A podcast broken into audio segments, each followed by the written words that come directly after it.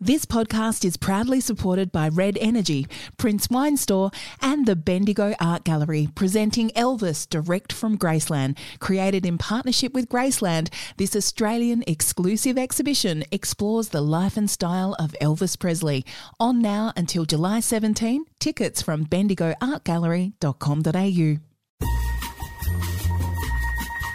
Josh Frydenberg's being named as a potential contender for Gillon McLachlan's job. I don't think it will happen. Corrie, the big story over the last week has been star players behaving really badly. Not a good week for the image of the AFL. And it's difficult sometimes. I know that, that often mental health and drugs are completely and utterly connected. Of course, I understand that. But I wonder what your thoughts are about punishments and penalties. Well, the drug code is not a punitive code. It's about players' welfare and it's about looking after their health. I know people don't like illicit substances. I would hate it if someone close to me was videoed the way Bailey Smith was, but I think you need to understand that this is so prevalent. He's only doing damage to himself. He doesn't deserve a two year ban. Donald Trump continued on his merry way, did not do anything to desist from his repeatedly lying to the country. He encouraged the mob led by extremists to march on the Capitol building. He made no effort to halt the violence, but they are really putting forward a powerful criminal case against the former president, way more powerful than I ever imagined. So that's been utterly gripping. This was just a triumph of spectacular proportions. You walk out going, as Mum said, well, there goes Swan Lake. You know, they'll never bother with that again. Don't Shoot the Messenger podcast with Caroline Wilson and Corrie Perkin. Welcome, everybody, to episode 222 of Don't Shoot the Messenger, our podcast. Caroline Wilson and Corrie Perkin joining you once again to discuss sportsmen behaving badly. We have a fabulous new book, or Corrie does. I've got a cracker recipe. I've been to see Top Gun. I can't wait to tell Corrie about that. She refused to come with me the other day. And plenty more besides. Corrie, welcome. Tell us where you are. Hi, Caro. Hi, Jane. Hi, Potties. I'm in Ballarat and I'm here for a couple of weeks doing a bit of a babysitting stint. Two weeks in Ballarat. I was going to say, well, it's good weather, but it must be freezing in Ballarat. It's actually quite a mild day today. I think the top temperature is going to be nine or 10. Ballarat is one of Victoria's most beautiful regional towns. For potties who have never been here, it is a town that or a city that completely feels all four seasons, Caro. I've never known a place in Victoria that so substantially brings to life all four seasons. So in spring, all of a sudden, almost like the first or second week of September, the bulbs are out, the roses are starting slowly to bloom. Autumn is magnificent. The trees, the European tree planting in Ballarat is exquisite. Winter, of course, no, all all the leaves have gone. Everything is bare and beautiful. And then summer, of course, it gets really hot and a bit dusty, and um, and you know the lake often will um, dry up a bit. But uh, winter is superb. I took the dogs for a walk last night, and it was exactly the kind of winter night that you can imagine.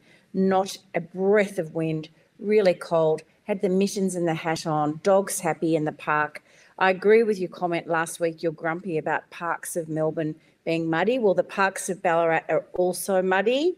Yes, I can imagine. Although the um, the grassmen were out at our local one early this morning. Well, Corrie, your grandmother of the year, we're all very impressed, and we're going to look forward to hearing your tales of life in the rat looking after three, not rats, three beautiful little grandchildren and two dogs. And as I say, you're a better man than me. Thank you, Red Energy, wonderful sponsor, most satisfied customers 11 years in a row. And thank you, of course, to Prince Wine Store. We're going to be talking fortified wines today with Miles. Very wintry, good topic. And just remember, you can visit princewinestore.com.au, get on board and get the listener discounts. Vicky Mills has been in touch, Corrie, via Facebook. He's really enjoying life on iView. He's um, one episode down and absolutely loving it and loves our podcast. So we're happy about that. Kim Gosling, also on Facebook, has just finished Loveland. And Corrie, you loved that, didn't you? Yeah, Loveland by Robert Lukins, Caro. And also, just as a bit of a plug to my other podcast, the Book Pod, uh, we have just released an interview I did with Robert Lukins about Loveland, but also his writing career. You know, he's written dozens of novels. They're all in the bottom drawer. This is his second novel, Cara. He's such a fascinating man, but it is a great book. And Kim says, I don't give five stars very often, but I devoured this book in 24 hours. Loved it. Thanks for the recommendation. So that's great to hear. Speaking of stars, I read a review of um, the new Baz Luhrmann film Elvis, which we've been talking about a lot. And we'll hopefully review next week, Corrie. We should both try and get to that. I realise you're a bit busy. Four and a half stars it received from one reviewer I respect. So, um, and they're saying this could be Baz's best chance ever for an Oscar. Um, very happy morning here in early morning here in Melbourne, Corrie. Big celebrations at Fed Square, and I'm sure across Australia. Socceroos have qualified for the World Cup. Um, five times in a row they've done this. It was not easy. It went to a penalty shootout. Um, the captain was taken off. A new goal shooter was brought in. Anyway, um, they're in. They've beaten Peru, and then they're going to play Denmark, France, and Tunisia in November in Qatar. Cara, did you watch it? I've just kept caught it on YouTube. I listened. Yeah, unbelievable. Unbelievable. Uh, I tell you what, Andrew Redmayne, who was the substitute goalkeeper, what a performance. What a, he jives in the goal square. He is incredible. What a hero. Well, he, it was his save that um, won us won us the game. So um, it always seems to be right down to the wire, doesn't it? Anyway, great news. Um, not such great news. The AFL have got a lot of issues on their plate at the moment. Um, it's a big week in Melbourne. The Hall of Fame Australian Football Hall of Fame is on this week, which is a great celebration. The clubs are all going to get together. Um, they've got a lot of issues. They're being run to the bone. They don't have enough staff, certainly not in their footy departments. AFL have cut them to the quick. Um, there's the Tasmania decision to be debated. There's um, the media rights, you know, still to come. If Gillon McLachlan can get them done in time before he goes. Josh Frydenberg's being named as a potential contender for uh, Gillon McLachlan's job. I don't think it will happen. Um, but, Corrie, the big story over the last week has been star players behaving really badly. Um, only the Melbourne Football Club could behave badly at a very expensive French restaurant in Greville Street, Prahran, in a private room where there were vignerons giving them red wine. It ended up in a fight outside in Greville Street. Steven May, uh, one of Melbourne's leaders, was suspended because he was drinking while on concussion um, leave, and his teammate has not yet been punished for basically Jake Melksham punching Steven May while he was concussed and punching him so hard that he, his own hand had to be operated on twice because of infections. A really ugly story. And then, of course, on Saturday, that um, both a video and photograph were um, released in the public sphere of the biggest name probably in footy, biggest young name in Bailey Smith, um, holding a bag of white powder. And um, in another video, looks as though he was. Um, it looks as though he was snorting some form of white powder. He's come clean. He'll, he'll be punished by the AFL this week. It's um, not a good week for the image of the AFL. Well, it's not at all, Caro. Men behaving badly, and um, and also add to this, I gather that crowds are down across across the code. They are. I don't think that that's the reason. I think the crowds are down for many reasons, and one of which, and we've spoken about it a lot, and so has my mum about her MCC issues, but all the venues have made it so hard to get into games. And digital ticketing, according to the AFL's research, has been the key issue that fans, football supporters, just hate. They just want to be able to walk into games still. And there are so many games with small crowds. I mean, North Melbourne are in huge amounts of strife. They are losing games by um, record amounts. The last time a team lost this often and by this much, the coach was sacked into his second season. That was at Melbourne with Mark Neeld. Um, and so David Noble is really under the pump, and they've got a number one draft kick who's basically spitting the dummy and showing a lot of bad body language because he's losing and now not playing well um, in Jason Horne-Francis. But um, I, it, you know, AFL is still blaming COVID and habits and people not wanting to catch public transport, but the cinema I sat at on Sunday was spilling over with people. The airports are packed, or they certainly were packed before the holiday weekend, biggest numbers since pre COVID. And you can't get a seat at the best restaurants in town because they're all booked out for months. So footy seems to have a unique problem I think it's you're absolutely right, and certainly from anecdotally from what I've heard of from friends, getting to the game and organising yourselves and trying to sit together, which is a particular issue at the MCG, which we've spoken about before, has seemed to be the the big stumbling blocks. Uh, I was talking to somebody the other day who wanted to take grandchildren, nightmare to organise. So in the end, they don't go and they watch it at home. And even audiences at home, I wonder what the television audiences, the ratings are, Caro, because they're not too we bad. They're not about, too bad. Um, they, we were talking about this as a group recently over dinner. Who who feels that they are watching less footy than maybe two or, or pre-COVID? We said pre-COVID because two years ago, of course, we we're in the middle of, of the lockdown. But pre-COVID, are we watching more or less? And I wonder whether people's habits kind of change. We got out of the footy rhythm in some way, even to the point of it affecting our viewing.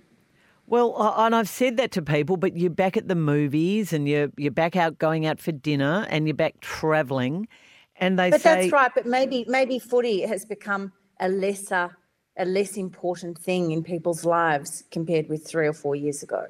I, I just think it, the alternative was always there. I was speaking to Richo about this, Matthew Richardson, on air yesterday, and he said, yeah, but there was, you still could watch footy on TV. I mean, you couldn't travel, you couldn't go out to dinner, and you couldn't go to the movies. Well, you could watch stuff on, you know, Netflix, I guess.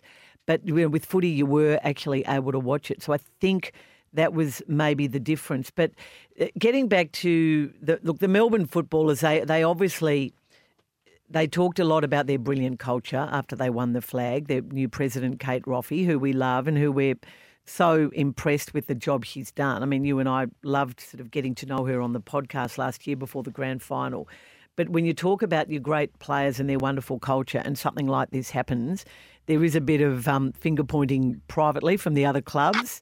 You know, um, maybe you got your comeuppance by talking your club up too much. He says that this is a one off. He doesn't accept that there are haves and have nots at Melbourne, and you know these alleged conversations about you know players in the twos versus players in the ones. But it was a very unfortunate story, and I've, I've said this a lot, Corrie, in the last few days. But it still astounds me that the bloke who, admittedly, maybe in self defence, punched his teammate was not suspended by Max Gawn and the leadership group and Steven May, who was being an idiot and drinking while he shouldn't have been, was. I, I think the AFL will come over the top there, as they will with Bailey Smith, who, um, I mean, I, I don't know about you, but everywhere you go in Melbourne, he's on a big poster, isn't he?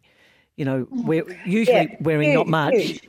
Um, um, yeah, and and Carol, I wonder, I wonder whether this is going to be uh, some sort of prompt for the AFL to review its drugs policy uh, do they do they have the right uh, punishments in place? Should they be more harsh?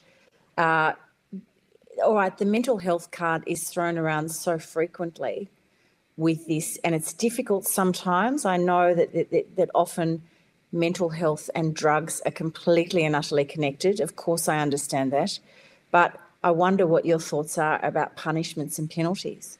Well, the drug code is not a punitive code. It's about the players' welfare, and it's about looking after their health and um, giving the club doctors an idea about what's going on behind the scenes at their footy club.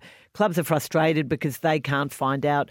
They say they're the best people to deal with this. I would argue against that. I mean, Jeff Kennett, I can't believe his attitude. He was head of Beyond Blue for all those years, and he's saying a player should be suspended for two years for using illicit substances. Now, I'm, i know people don't like illicit substances, um, illegal substances, and I would hate it if someone close to me was videoed the way Bailey Smith was. But I think you need to understand that this is so prevalent. He's only doing damage to himself. He doesn't deserve a two year ban.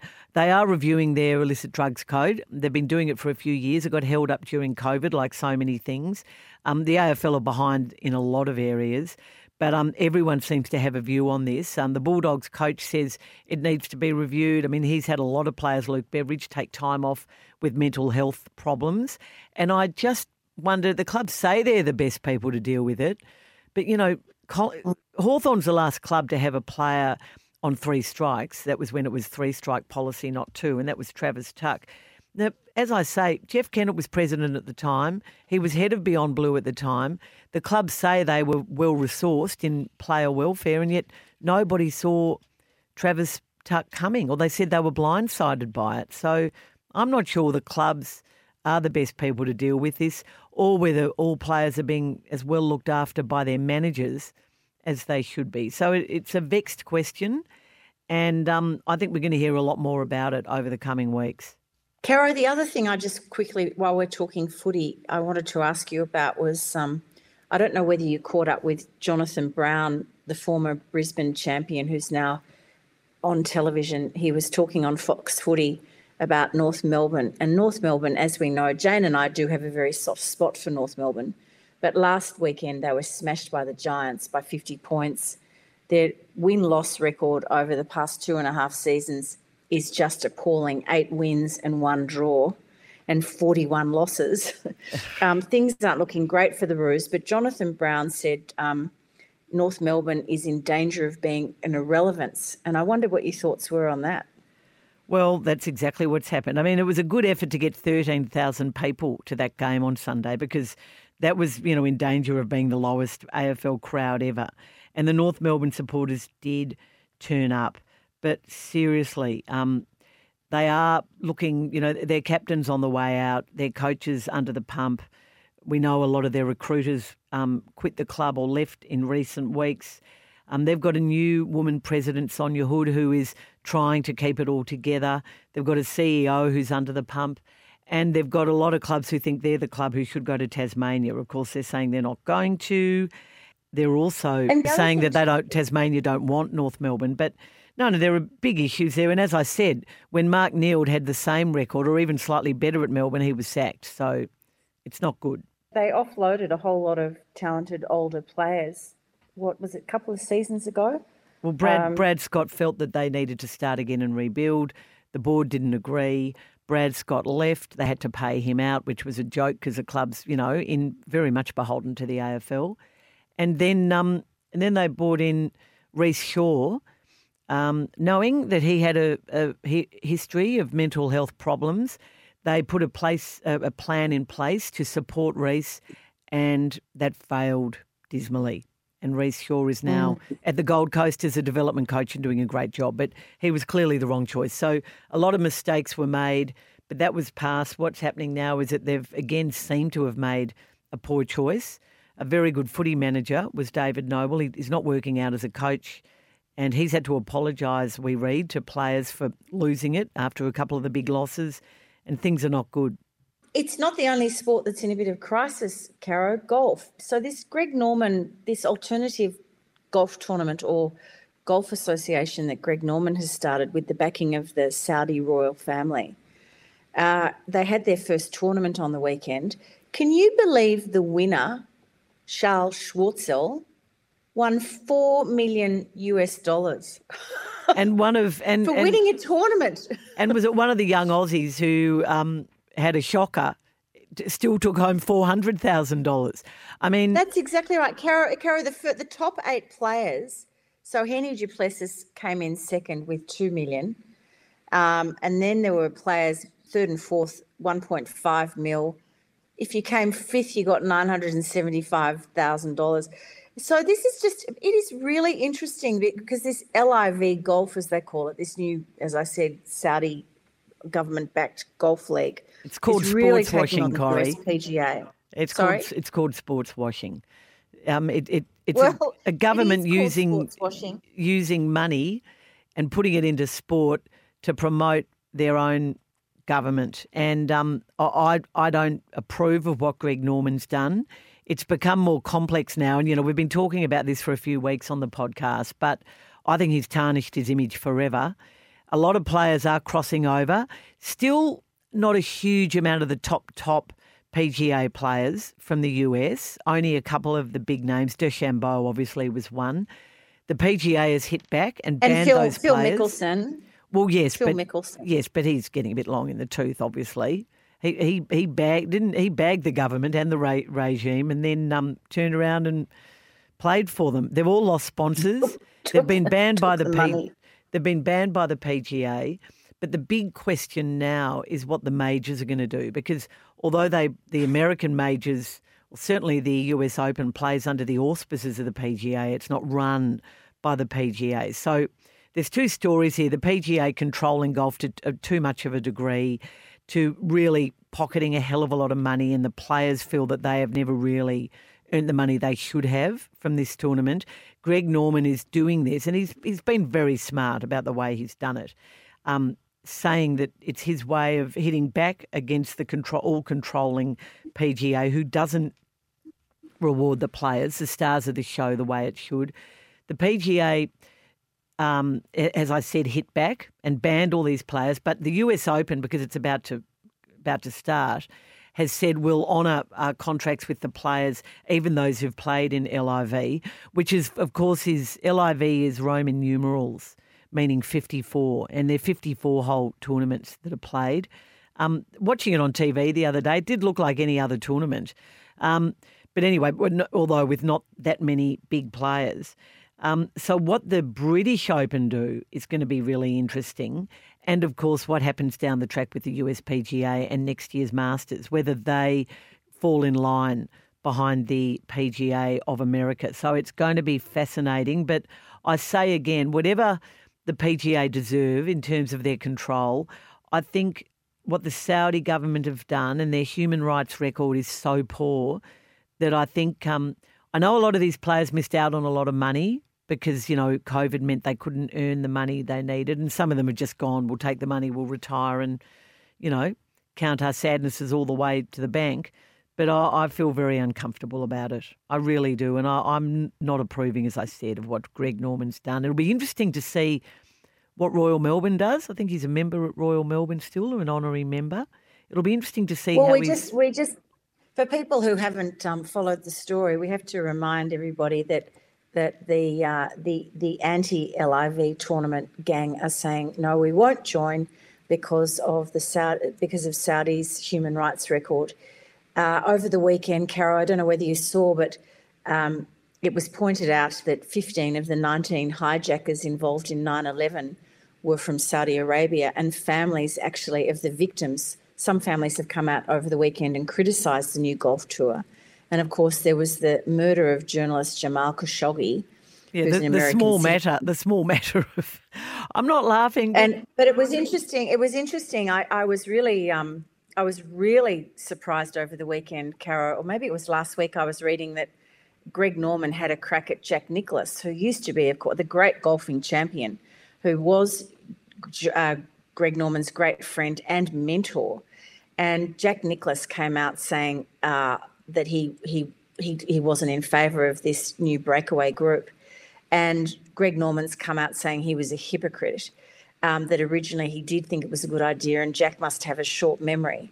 Uh, so they've fallen out, and then of course weighing into it, as always, Gary Player, the South the South African player who is a golf Saudi ambassador.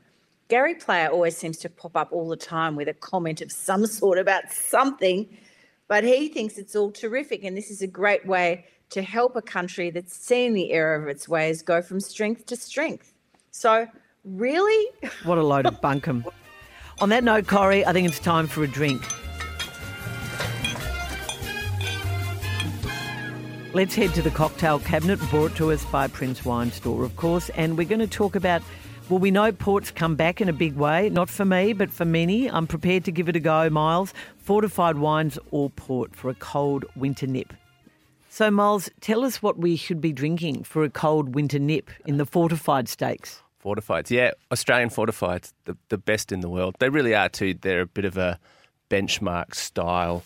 Um, if you look at um, sort of, you know, a lot of the competitions internationally and all that sort of stuff um, the Australian fortifieds are really sort of highly regarded. So um, definitely suggest these. Now we had Campbell's in last week to show us through their full range, um, and it was just really impressive. So the the the rather the Rutherglen fortifieds have their own classification system, which is the Rutherglen Classic, Grand, and Rare.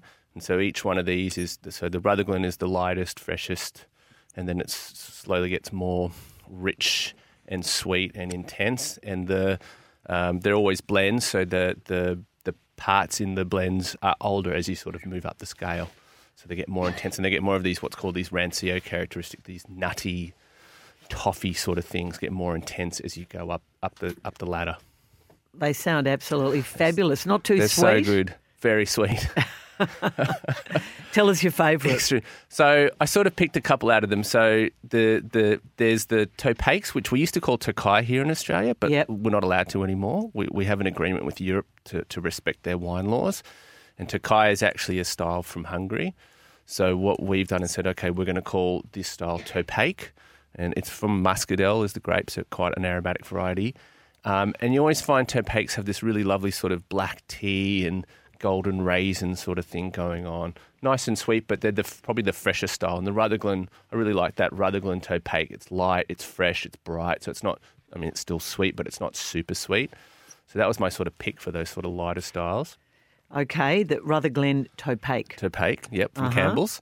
And then the next one, the classic muscat from Campbell's as well, and they're quite they're quite sweet. That's starting to get into I think like 200 or 150 grams per liter of sugar. Whoa. Whoa. 70s and 80s, remember, Cara? They'd say, Who wants a sticky? Sticky? a sticky, yeah, absolutely. Well, are you introduced? I think you and um, your first husband introduced us to stickies. It was we. I came back from living in the UK for Mm. a few years, and when you, I'd go to your dinner parties, Corrie, and you used to have a wonderful array of stickies. Do you Oh, serve cool. stickies these days? I haven't, although interestingly, w- remember Miles on the weekend I was having my famous winemaker Oh, yes. person. So there was a bit of discussion should I have actually bought a sticky to serve, Oh, but didn't um, think about it. I didn't. Oh, you're in a week too late, Miles, on this one. Oh well, so muscat, yeah, incredibly sweet. yeah. So lovely. really sweet, and it's got muscat's got that, um, you know, that really sort of like you're starting to get to that caramel sort of toffee sort of thing going on there. Super super sweet. And what, what's this one called? So that's the so that's the Campbell's, again, Campbell's but that's their yep. classic. So that's the next the next level up. So Rutherglen Topaque, the more sort of fresher, brighter style. The classic, a little more sweet. Now they also have the grand and, and the rares. They're rare. grand. The rare stuff is really amazing. So I think the Isabella is the is the Topaque, and the Merchant Prince is the is the uh, muscat, and they are like intensely rich. They only bottle them once a year. Um, they only bottle a certain amount, so they're very difficult to get. They're very expensive, you know, a couple hundred bucks for a, a little half bottle. But they are incredible wines, intensely sweet, but amazing freshness too. And what Um, about the what about under the grand category? So, they, so they have the they have the grand underneath that, so you can get those there. But for my, for, I sort of think in that classic range is always really good, and then pop up. You know, if you want something really special, these rare sort of bottlings, they're they're just there's nothing like it really on the planet. Like they're really benchmark, and the style that we make here in Australia is quite individual. Nobody really, everywhere around the world, they've made parts of the way that they're made are used, but not we sort of do everything to these. So they're quite a unique style. So I think popping up into that rare, if you can afford it, is the way to go. the Isabella and what was the other The one? Isabella is the Topaque, and the Merchant Prince is the Muscat. Oh, I love the names, Corrie. Yeah. Very, um, it's great. very Regency Europe.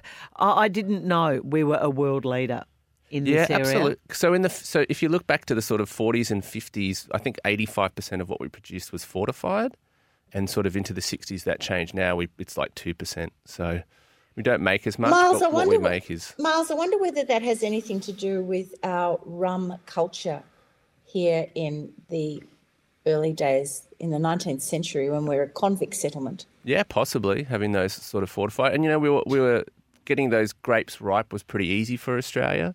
So you know we were able to get those really sort of sweet grapes to start with. So that was probably one of those things that sort of drove it as well. Um, and that fortified production's maybe a little bit easier in some degrees.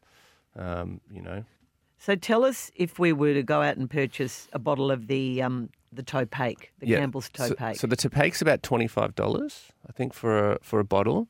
Uh, the Muscat's about thirty eight dollars for a bottle. So I mean, you can, and the nice thing about those is you can, they're already kind of oxidized, so you can open them and they'll stay fresh. You don't have to worry about. finishing you know, them off in drinking- one Yeah, night. that's 'Cause right. it is one thing that doesn't usually get finished Correct. in a night Correct. because you don't need much. That's right. You don't need much. You could have it instead of dessert, um, if you wanted. You know, muscat on ice cream, pretty pretty awesome. Not- or with a cheese platter is pretty good. Or too. cheese, yeah, fantastic. Oh, that's really fascinating. And is it? Are you a port drinker? Do you? I love port. I'm a huge. I think am a you've huge told us fan. this before, Yeah, actually. I do. I love these styles, and I think, and, and I think because of the history that Australia has with them as well. Um, the one that I've sort of drunk recently is the um, Pfeiffer. Um, they're also Rutherglen. The Pfeiffer. Uh, well, we can't call it vintage port. We can't call it port anymore because it has to come from port. Yep. So we call them vintage fortifieds. But it's the. I think it's called the the Christopher from Jen Pfeiffer, and it's their vintage fortified, and it's thirty three dollars a bottle, and it's fantastic and it's it's so red based varietals. So the traditional Portuguese varietals that we see from port, There and you then go. fortified. So that's more that rather than that sort of really oxidized style. This is that really like lovely red fruit and sweet port sort of style. Fantastic, awesome. There you go, Corrie. There's something to get you through two chilly weeks in Ballarat.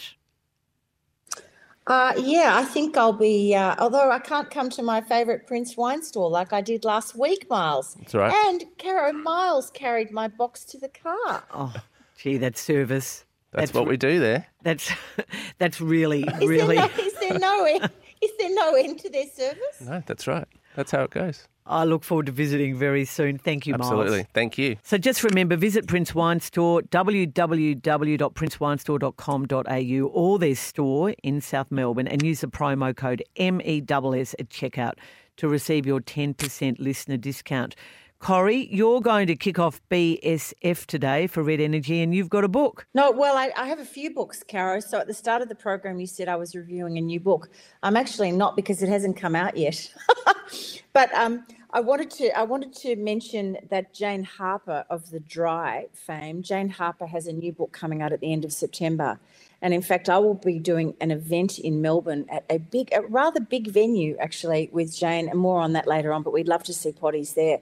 But her new book, Exiles, is coming out.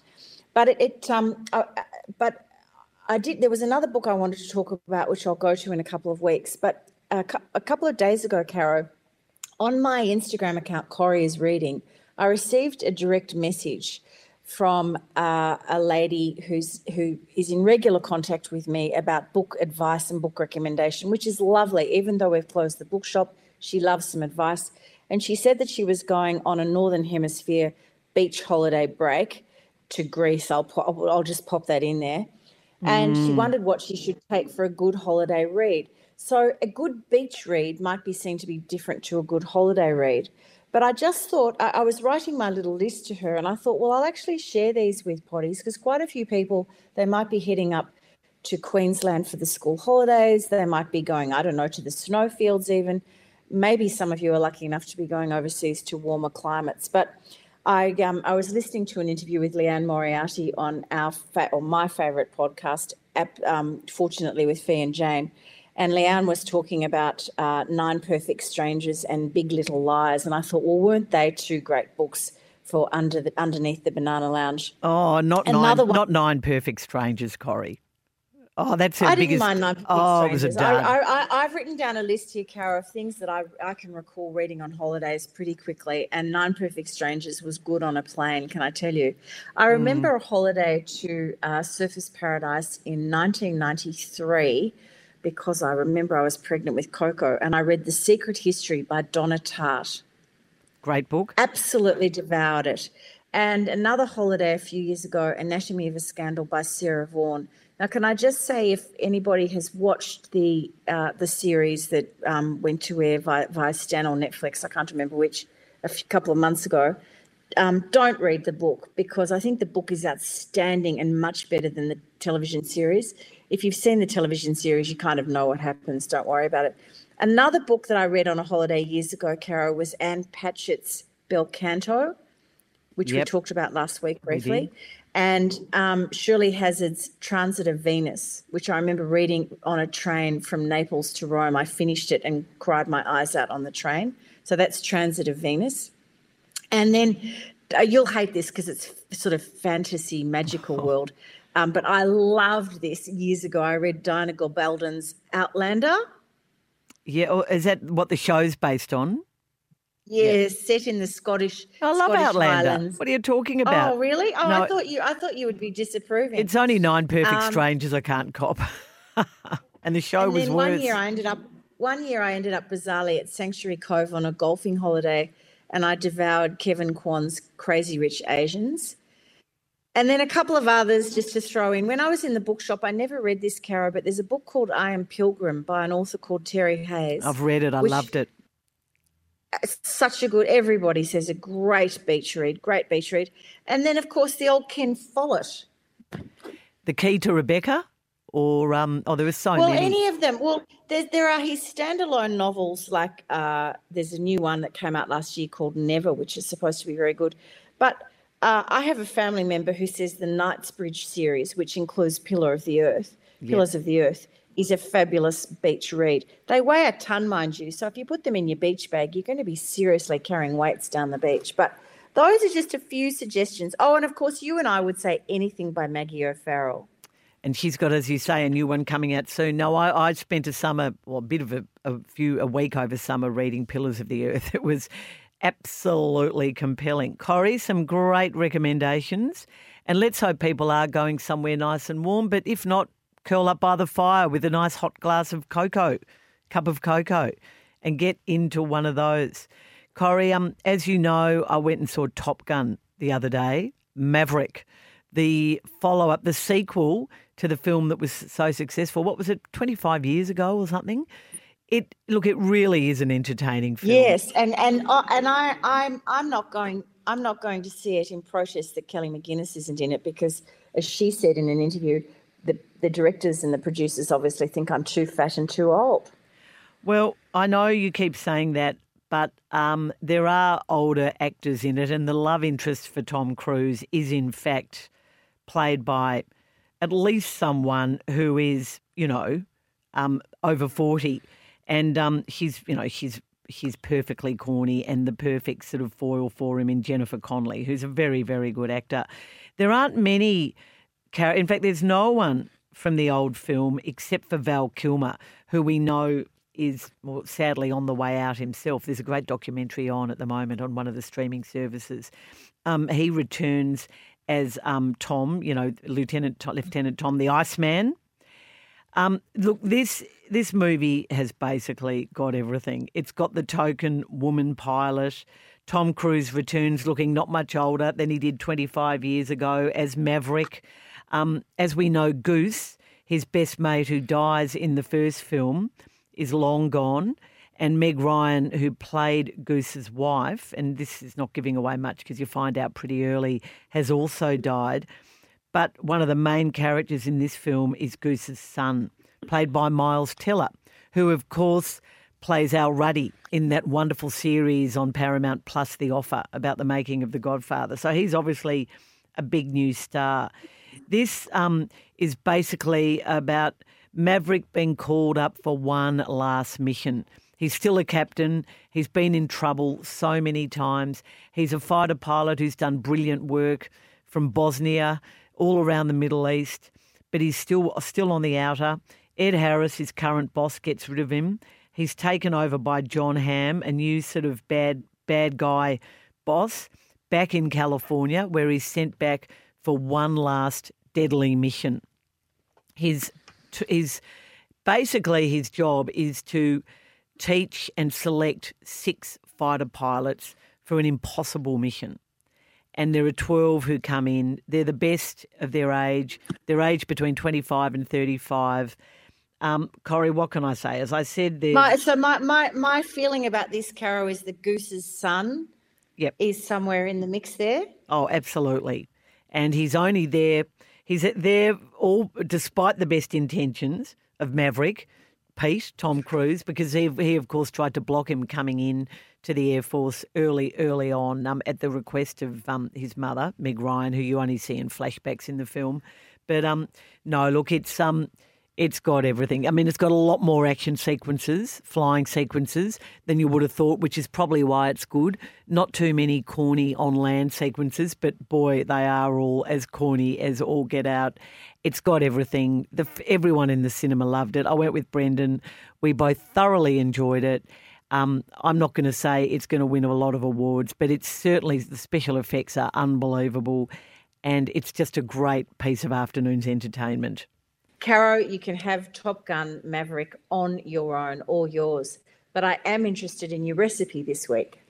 Well, look, this is inspired, and Miss Jane, I'm going to have to type this out and email it to you because it's one that has been a very much a trial and error. And Corrie, I know you're the queen of the winter dips, and this is not necessarily a warm dip, but I had it at Joe Campion's, our wonderful friend, a few months ago, and I've tried to perfect it. It is the tuna dip. Now, there is a, a, shop in Sydney or a chain of shops called Pasta Pantry that my sister frequents, and they make this tuna dip, and we are all obsessed by it. And I went to Joe's for a drink a few a little while ago, and she served up Corrie the perfect tuna dip.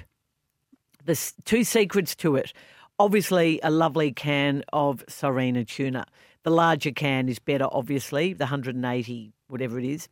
Um, in the whizzer, with some Kewpie mayo, um, I, I used half a chopped red onion, finely chopped, fair bit of Kewpie mayo, a bit more olive oil, maybe lemon olive oil, lemon juice, and and I made the first time I made it, I put in all those ingredients. Doesn't sound like much. And I thought, oh, it's a bit, you know, it's it's a bit thin.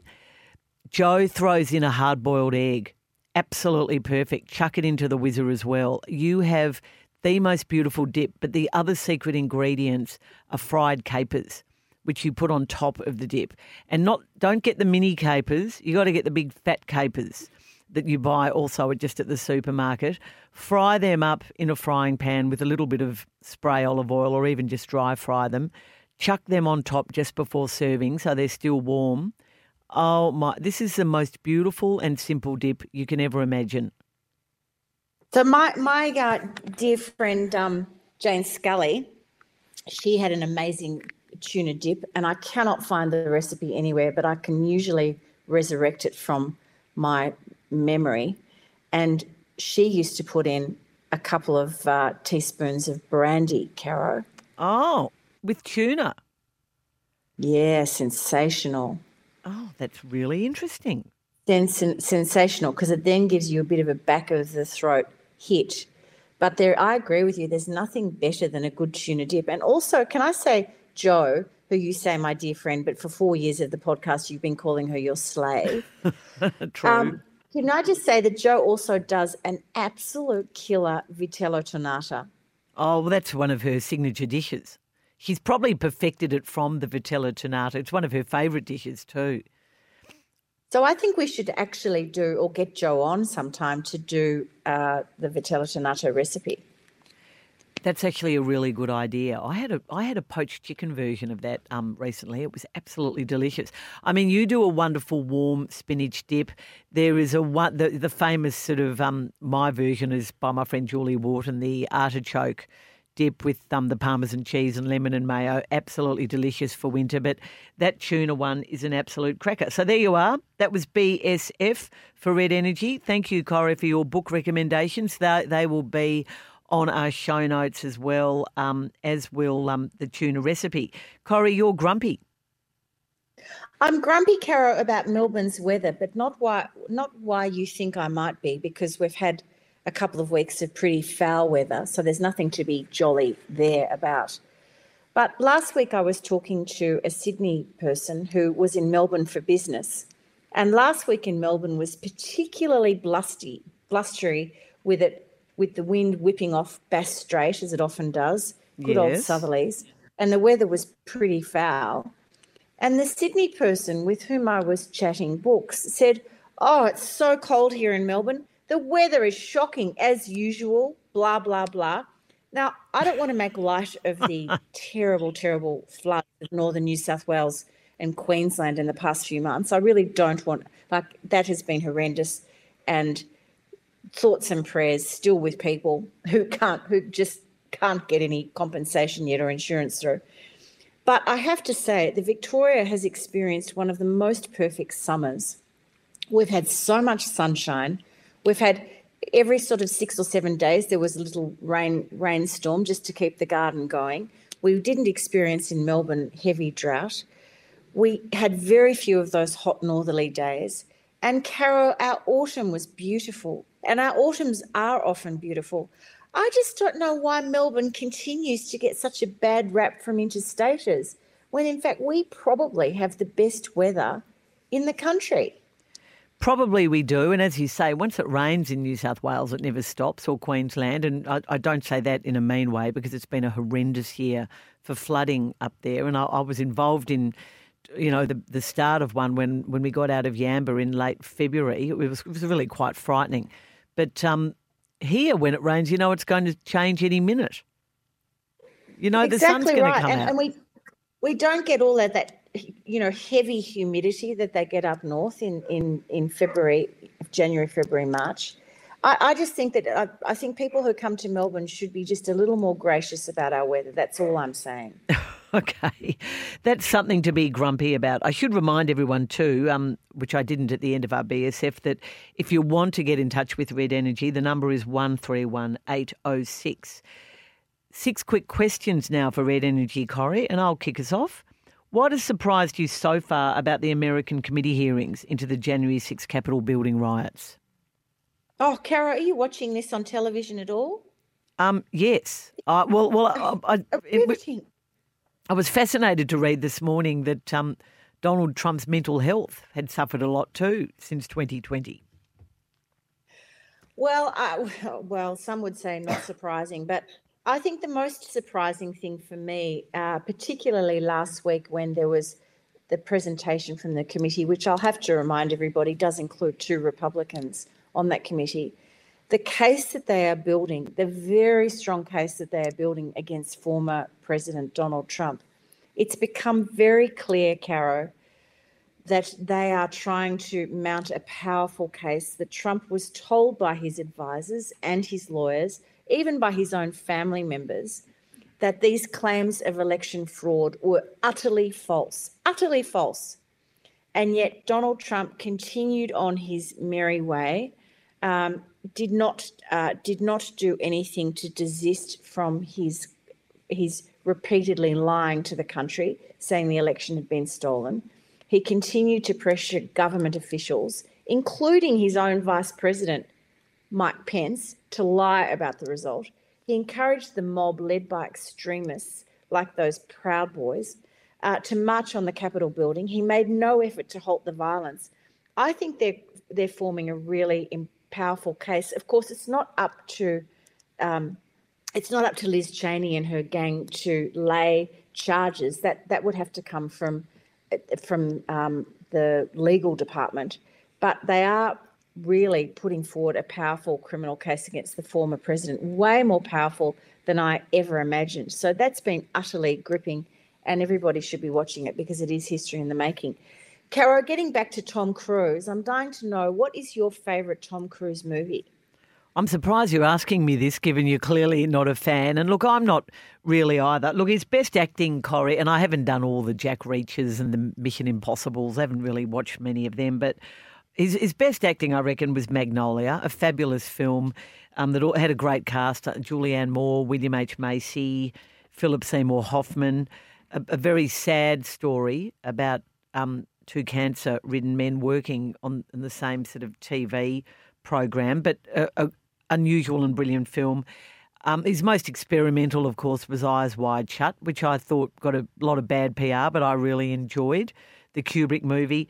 But no doubt the best was Risky Business, surely. I mean, has there been a more enjoy, funnier movie experience than that? Certainly not one with Tom Cruise. I loved it. I didn't mind him in Jerry Maguire, I have to say.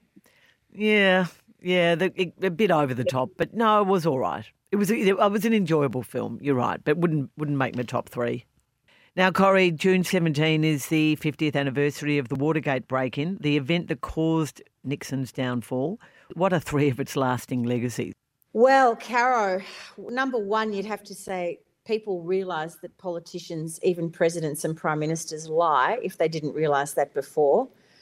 The second one I would say is that it really encouraged the public's lack of faith in public institutions, which I think probably is a legacy that now carries on. You know how people say, oh, I don't trust politicians or I don't trust Parliament. Well, I think it, it probably all goes back to 1973, 4, and 1975 when Nixon finally, or 74 when he, he resigned. But the third one, and the most interesting one for me and you, I think, is the rise and rise of investigative journalism, Caro.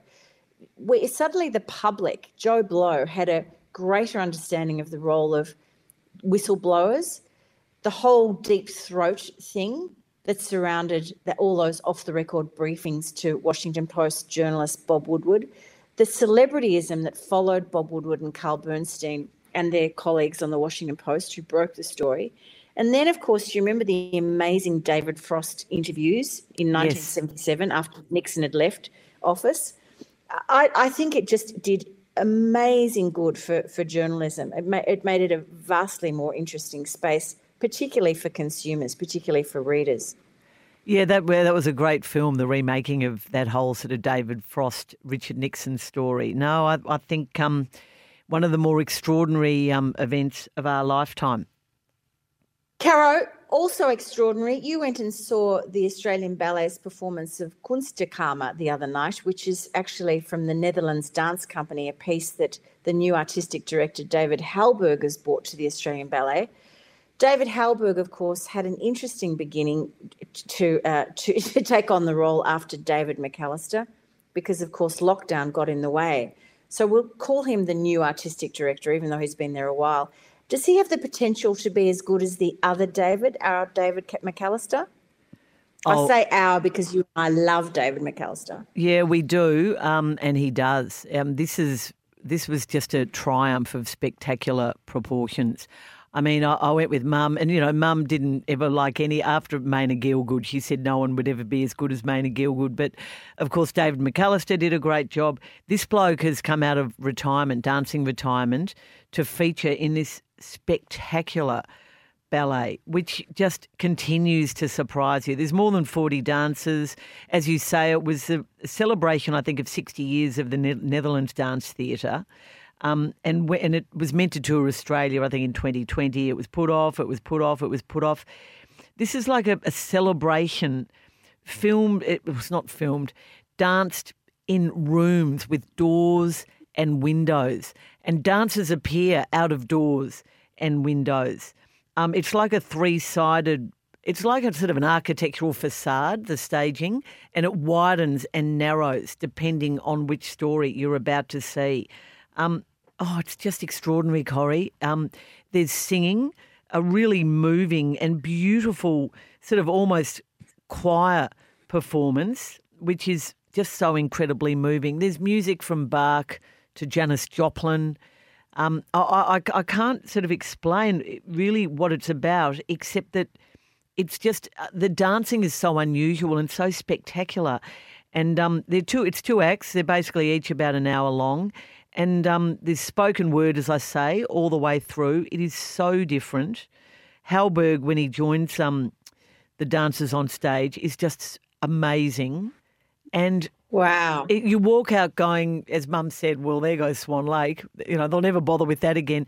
It, and, and they will. And, you know, the next um, one that's about to start is Harlequinade. And later on this year, we're going to Romeo and Juliet.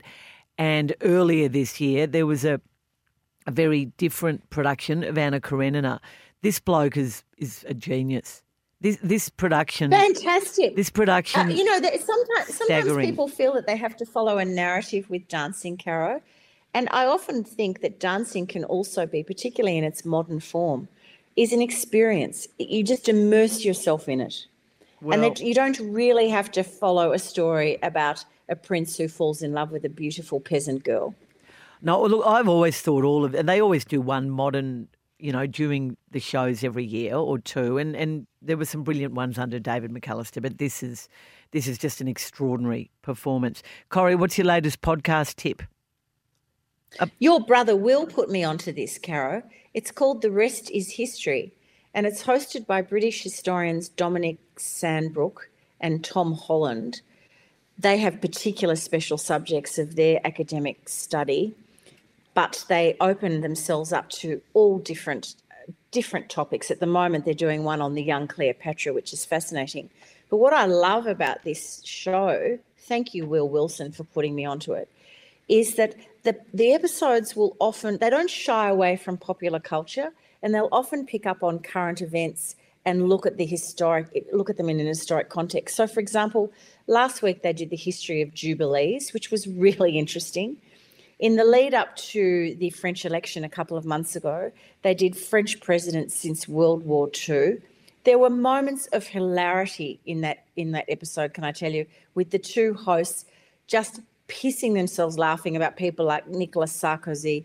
It was just really funny. They they did in the lead up to our own federal election here. They did Australian prime ministers.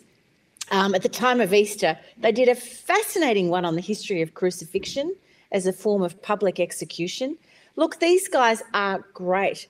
And they, they because they are both so smart, you just know that the tales that they tell you are, are of course based in research and fact, but they tell it in a way that is just so lively and so wonderful.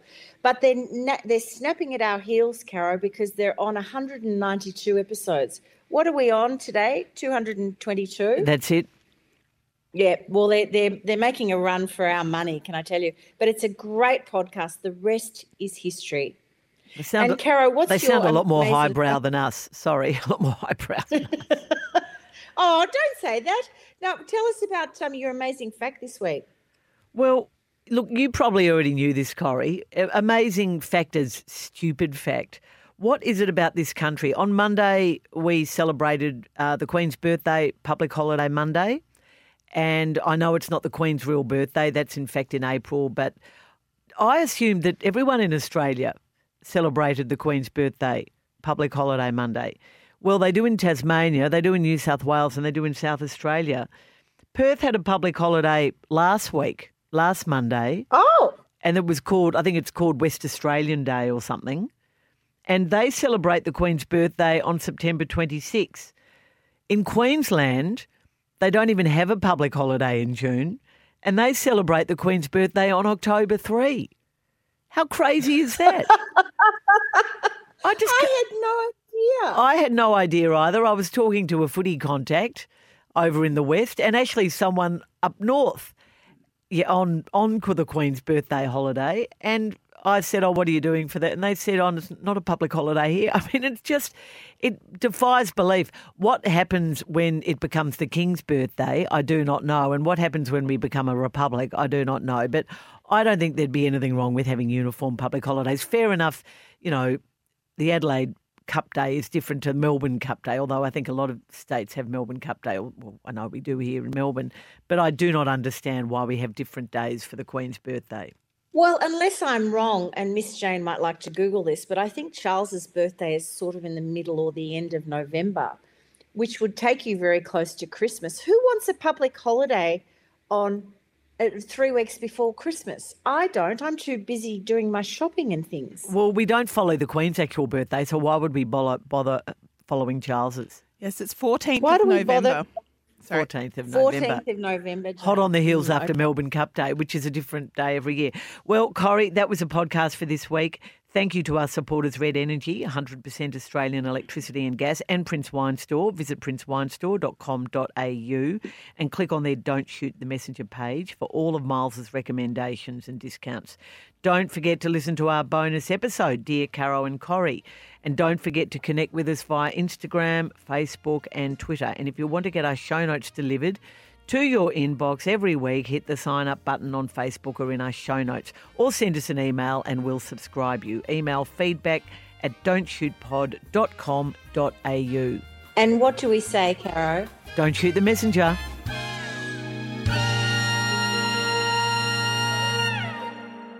This podcast is proudly supported by Red Energy, Prince Wine Store, and the Bendigo Art Gallery, presenting Elvis direct from Graceland. Created in partnership with Graceland, this Australian exclusive exhibition explores the life and style of Elvis Presley. On now until July 17, tickets from bendigoartgallery.com.au.